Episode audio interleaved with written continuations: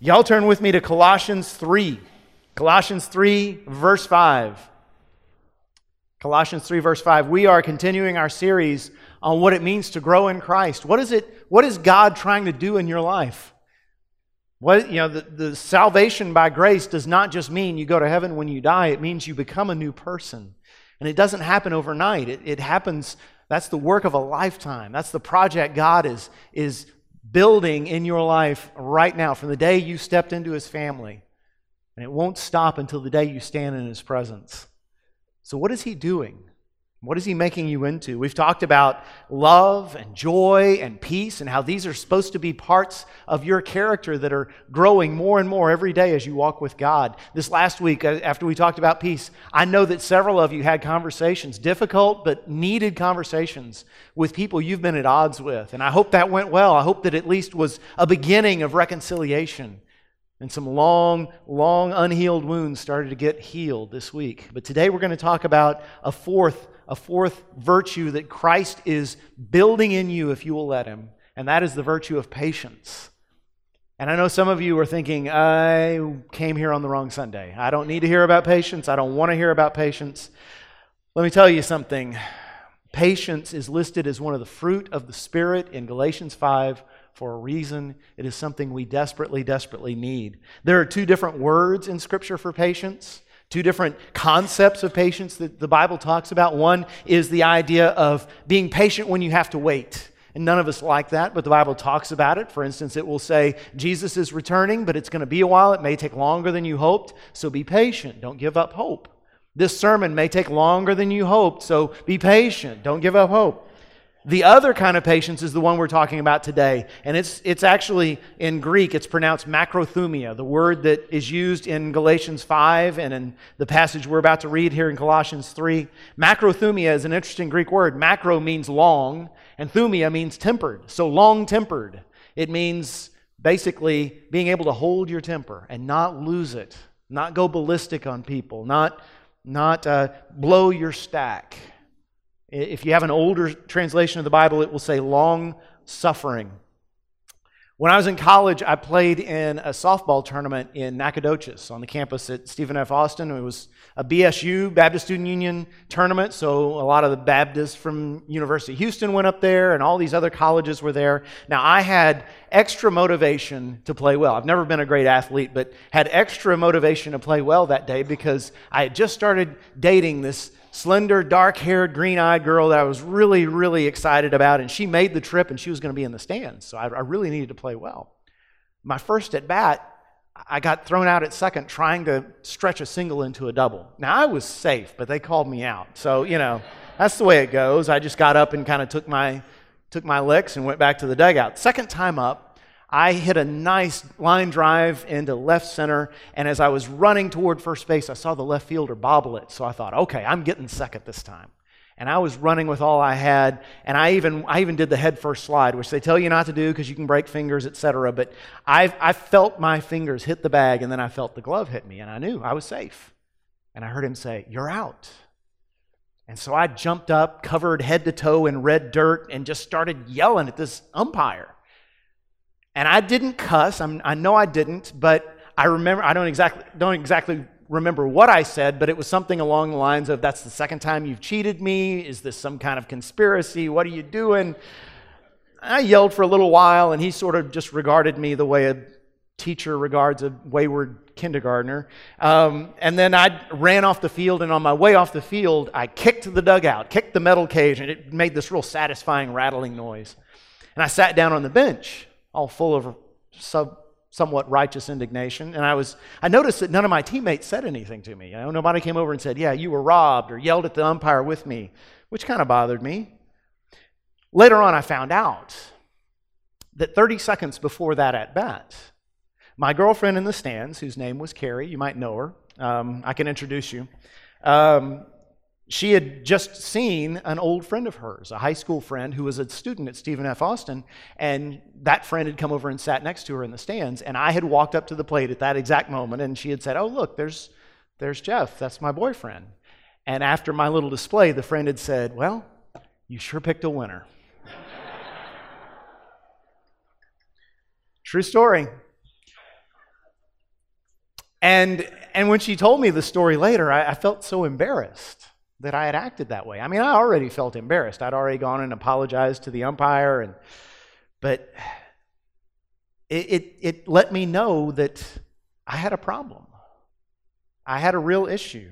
Frederick Buechner, Christian author and, and preacher, he wrote these words long ago. He's now in heaven, but he wrote Of the seven deadly sins, anger is possibly the most fun.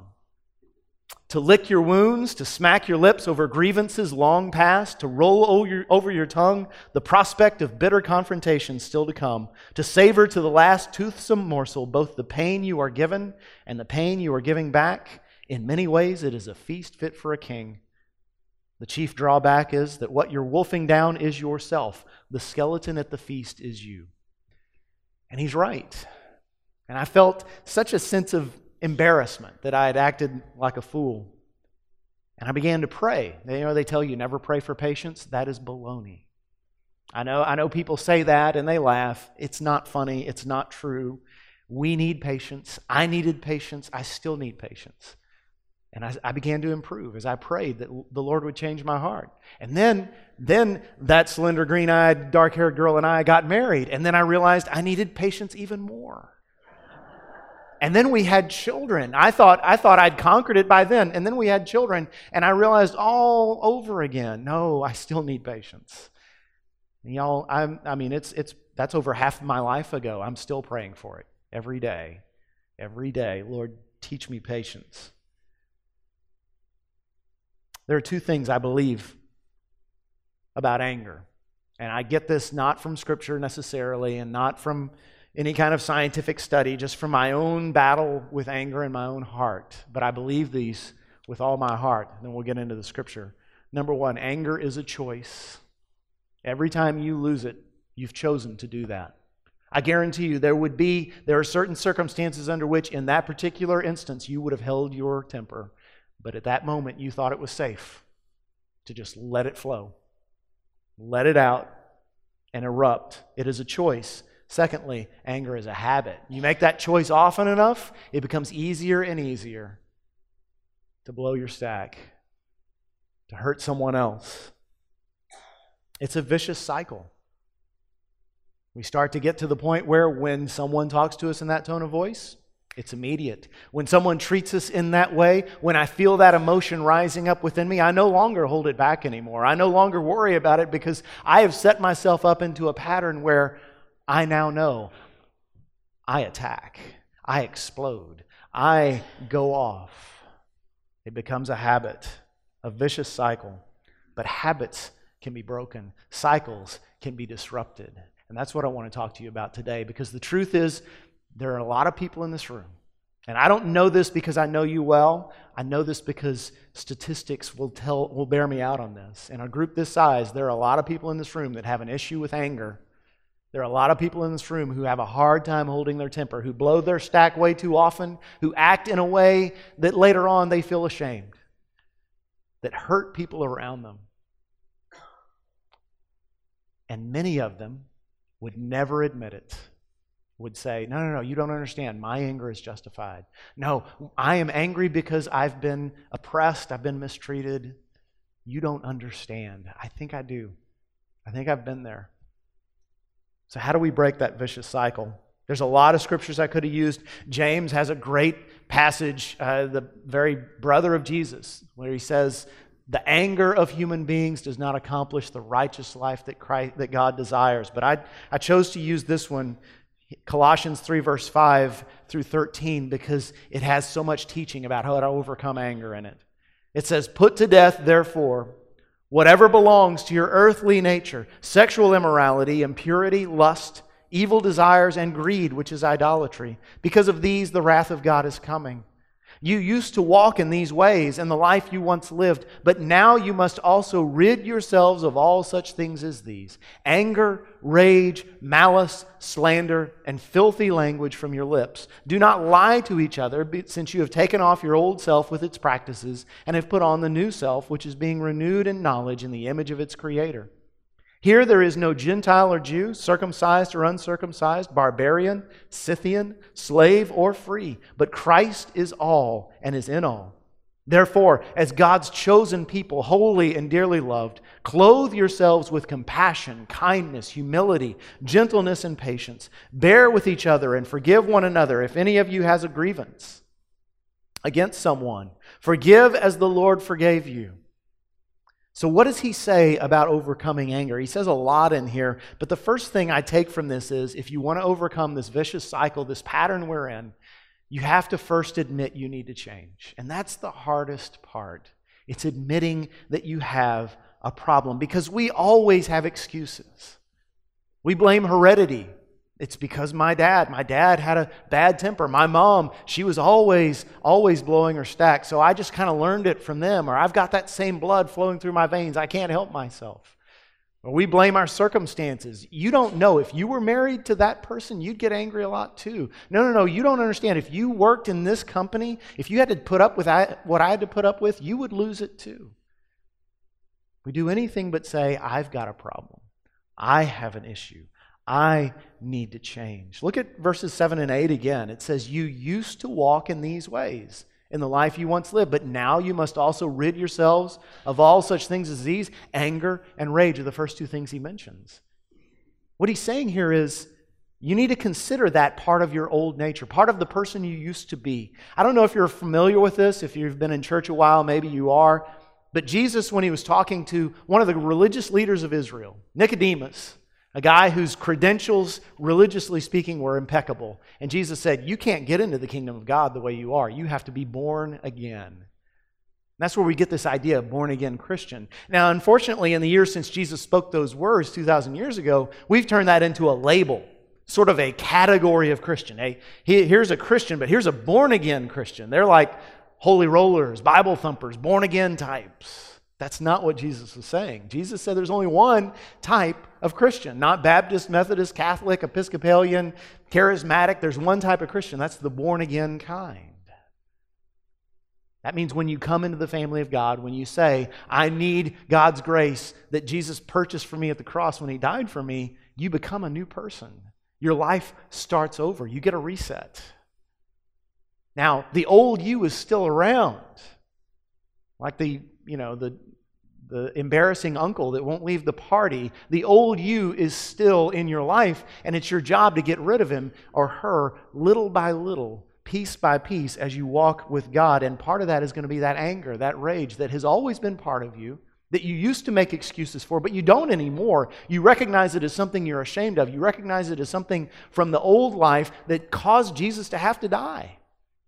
And you don't you don't laugh about it anymore. You don't think it's cute anymore. You just, you just, you fight against it with the power of God and the power of the Holy Spirit. In, let's be honest, in the church, we excuse anger. We make excuses for anger in a way we wouldn't for other sins. I told you a story just a minute ago about me losing my temper. Of course, that was over 20 years ago, but even so, not one of you got up and walked out at that point.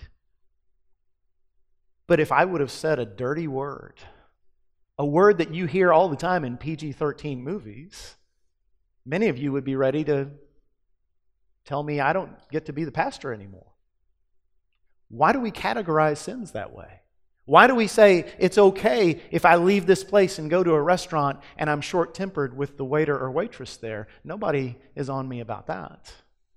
Nobody's on me if they find out that I yelled at my son or my daughter because they were testing my patience. We just say, well, you know, people are human. We make excuses for it. And we shouldn't. Anger is that destructive. I'm not saying judge others, I'm saying judge ourselves. I'm saying just because others overlook your short temper doesn't mean you should. Admit you have a problem. In New Orleans is the National World War II Museum, and I can't say this highly enough, uh, strongly enough. That is the best museum I've ever been to. Every time I go, there's something new. Last time I went, I had my son Will with me, and they had this new exhibit based on the USS Tang, the, one of the more successful um, submarines in the U.S. fleet during the war.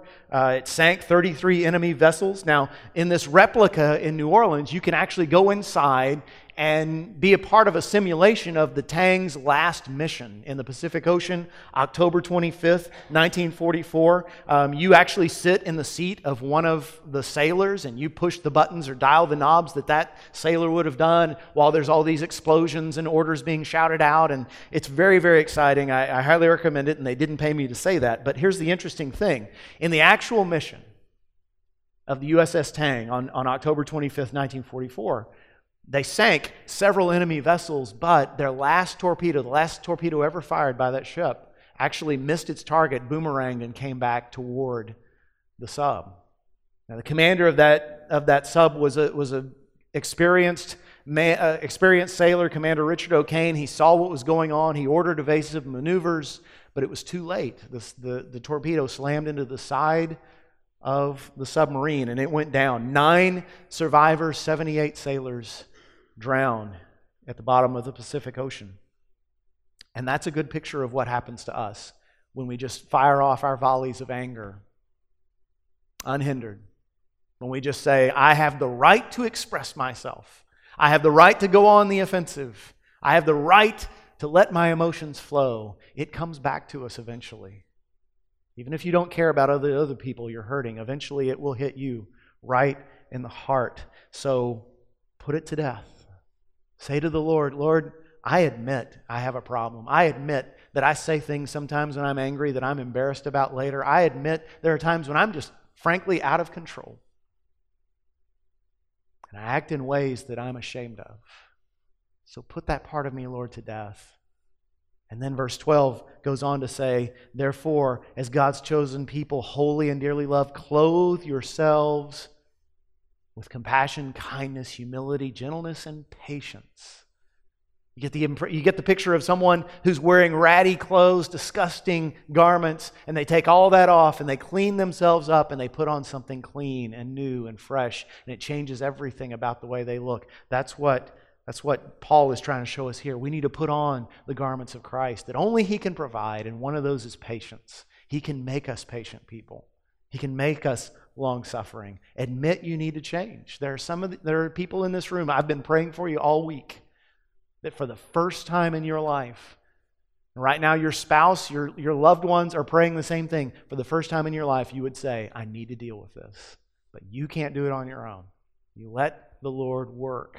So, the second thing, admit you need to change, but second thing, begin to see people through God's eyes. See people through the eyes of God. Verse 13 says, Bear with one another. Bear with one another. You know what that is? I love it. It's an acknowledgement that people are obnoxious. It's an obnoxious, it's, it's an admission that some folks are hard to get along with. Now, let me ask you something. Let me, let me just do a, a mental exercise with you. Can you think of someone you know who pushes your buttons, who's hard to get along with, who is obnoxious, who drives you crazy, who drives you up a wall, who's like fingernails on a chalkboard? You've already gotten it, haven't you? You, you already know. You already got somebody pictured, right? It may be somebody in this room. It may be the person next to you. Don't look at them. Don't look at them right now. I want you to think about that person for just a moment, okay? Now, now, now realize this that person is a child of God. I'm going to say something that's going to irritate some of you. In fact, some of you are going to like me less after I say this, but you know it's true. Babies are the least considerate people on earth, right? I mean, they are they're the most inconsiderate humans ever. A baby will will cry at the worst possible times. I mean, when the food shows up. You've been waiting, baby's been fine, food is on the plate on your table. That's when she needs to be taken out and, and you know, walked around because she's freaking out. She, she wakes up in the middle of the night when everyone else should be sleeping. She has no concern for your sleep, it's all about her. She, she or he will put this radioactive stuff in his diaper and says, Hey, you're going to have to deal with it. That's, that's not my problem. Now, I'm just going to wear this around. This is my cologne. This is Chanel number two, okay? You like that? I'm glad you're as immature as I am. and, and just when things get good, she's calm, he's fine, you're getting along, cuddled up, holding, holding, holding that baby just real near. He reaches up and he rips off your eyelid, right? I mean, it's, it's just total inconsideration. And yet, and yet, think about this for a moment. If you're keeping somebody else's child, and we've all done this, right? You're keeping someone else's baby, and they're keeping you up at night, or they're keeping you from eating, or they're hurting you, or they're annoying you. You don't pay them back.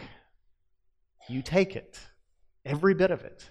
Why? Two reasons. Number one, you recognize this is an infant. They're not, they're not, of course, of course, everything's all about them. They're not to the point yet where they have awareness of other humans and their needs. You understand that. Number two, this child belongs to someone who you love, who you care about, and you know that if you did anything to harm this child, they would never forgive you. Now, think about this. Think again about that person who pushes all your buttons. That person you find it so hard to be in the same room with. That person is God's child. And He looks on them with more love than any mother ever looked on her baby. He created that person, He died to redeem that person. He has a plan for that person that is eternally significant. And He cares about how you treat them. He says, Listen, of course they're selfish. You are too. I'm working on you both. Eventually, I'll get you to the point where you think of others more than you think of yourselves, but you're not there yet. You're my child. He's your child. He's, he's my child. Love each other. Pray. Pray for those people that push your buttons. Pray to God and say, Lord, help me to see them through your eyes. Help me to see them as valuable, as precious in your sight. Number three, overcoming this demon inside of you. Admit you need to change, see people through God's eyes, and then show the mercy that God showed you. Show, show the mercy that God showed you. Verse 13 says it Forgive as the Lord forgave you. It's very simple, it's hard to do, but the command is right there. The same amount of forgiveness God has given to you, you should give to others. I'm going to tell you a story that I didn't exactly make up. This is a version of one of Jesus' parables brought into modern day. There was a man who had a house that he owned. It wasn't where he lived, it was passed down to him from family, and it had been around a while. It was in kind of rotten shape. He decided to renovate it and make it into a rental property. And he poured a lot of money and a lot of his own sweat and a lot of his own time into this house. And when he was done, it was spectacular. It was this beautiful house, white picket fence, new paint and siding, uh, brand new windows, wood floors, looked great. And he got hundreds of, of applications in the mail and online for people, apartment dwellers in the city, who said, I want to live in a place like that. Out of all the applications he received, there was one that was by far the worst. And it happened to be from a friend of his son's. Now, this young man, this kid, had no good credit. He had no references. He had no income to pay the rent, and he had a criminal record. And so anybody would have said this is a bad decision. But the man said, You know, this is a friend of my son's. Everybody needs someone to believe in them. I'm going to let him rent this house from me. And it didn't take long for the neighbors to see that the man had made a bad choice because there were loud parties late into the night. There were broken windows that never got repaired. There were motorcycle and, and truck tracks all through the yard, and the, the white picket fence was starting to fall apart. They didn't even want to think about what was going on inside that house and what kind of damage was being done. What made things worse was the boy hadn't even paid any rent, and it had been several months. The man had sent him notices in the mail. They'd gone unanswered. He had left phone mail, voicemail messages that had gone unreplied to. He had even gone by the house when he'd seen the car parked in front, knocking on the door, but no response. Finally, the man's son said, Dad, let me go. I, we're old friends. I can talk some sense into him. But that was the worst decision of all because when the son confronted the, the boy about his lack of payment and his bad treatment of the house, the boy, in anger, shot the son to death. Now, you might think that the father, the, the landlord in that case, would press charges. This boy would go to prison the rest of his life, and that would be the end of the story. But actually, what happened was the father said, I forgive you. Not only do I forgive you, I'm adopting you You've ruined the house I let you live in, but now come into a new house where everything is the way it ought to be. Jesus told us that story because when he was telling that story, it was actually a, a landlord in a vineyard in his version. But as he was telling that story, you and I are the tenants. God is the landlord, and he was saying, I'm, I'm the son. And God has given you everything you have, and you've wasted it. You've perverted it with your anger and your, your other sins. And you've refused to listen to the words my Father has sent you in word and in voice. You've ignored all of his prophecies and all of his warnings and all of his loving, kind commands. And now I'm here. I'm here to show you the truth. And you're going to kill me too. And yet, instead of destroying you, instead of bringing down catastrophe on your life, my death will be your salvation. That will be the door that my Father will use to get into your life, to forgive you if you're willing, and to say, You've ruined the life I've given you, so I'm going to give you a brand new life. Come on in. For all who want it, come on in. And that's the story of the gospel. It's not about here's a bunch of rules to follow, it's about here's a new life that's, that's waiting for you if you're willing to receive it by grace. Now, I ask you the question that's your story, that's my story, that's the story of us. And it is. How can we ever refuse to forgive someone else? And please understand when I say forgive, I don't mean getting over it. There are some of you that have been hurt so badly and, and so recently you can't just snap your fingers and feel fine. I'm not talking about the emotion. I'm talking about the choice you make to say, You've hurt me, but I'm going to choose not to hurt you back. You don't deserve this, but I'm going to treat you with kindness. You don't deserve this, but I'm going to pray for good things to happen to you, and I'm going to act in your interest. You don't deserve this, but I'm going to forgive you because I didn't deserve it when God forgave me and continues to forgive me. And how many of you this morning would have to admit, yeah, there's somebody who right now I need to forgive? Right now, I, I just need to go before the Lord and say, I forgive this person. I need to change the way I behave toward them, and I'm going to need his help. Lee Strobel, most of you know that name, very famous Christian author, apologist for the gospel. Um, his most famous book is The Case for Christ, where he goes carefully through in conversations with experts and shows the evidence that's on the side of faith. He's written many others, very, very persuasive books that help people fight through their own intellectual objections to faith in Christ. Before Lee Strobel was a Christian, he was a journalist for the Chicago Tribune, and he was also a thoroughgoing atheist. He tells the story of the day he got saved. His daughter, Allison, was five years old. And Allison, all she'd ever known was a dad who was stressed to the max and was constantly angry. He came home one day from work so angry he kicked a hole in the, in the kitchen wall. He says several times he can remember his daughter hiding from him in her own room because she was just afraid at how angry her dad was. And he looks back on that with shame, and yet he says the amazing thing was a couple of months after I came into the family of God, my little five year old girl went up to her mom and said, I want God to do for me what he did for daddy. And he said, Now you think about this. I make my living writing books trying to convince people that Jesus is who he said he was, using all these intellectual arguments and archaeological evidence. And the most important person in my life, my five year old daughter, she came to faith not because of any of that. She didn't know evidence. She didn't care about evidence. All she knew was her daddy used to be this, and now he's this. And I like this a whole lot better. And that's the power of God. That's what should be happening in our lives. Not overnight, but it should be evident. Here's the really exciting part, okay? If you begin to take this seriously, you may have been a Christian for 50 years or more, or you may be someone who's still considering following Christ. I mean, we've got, we run the gamut in this room.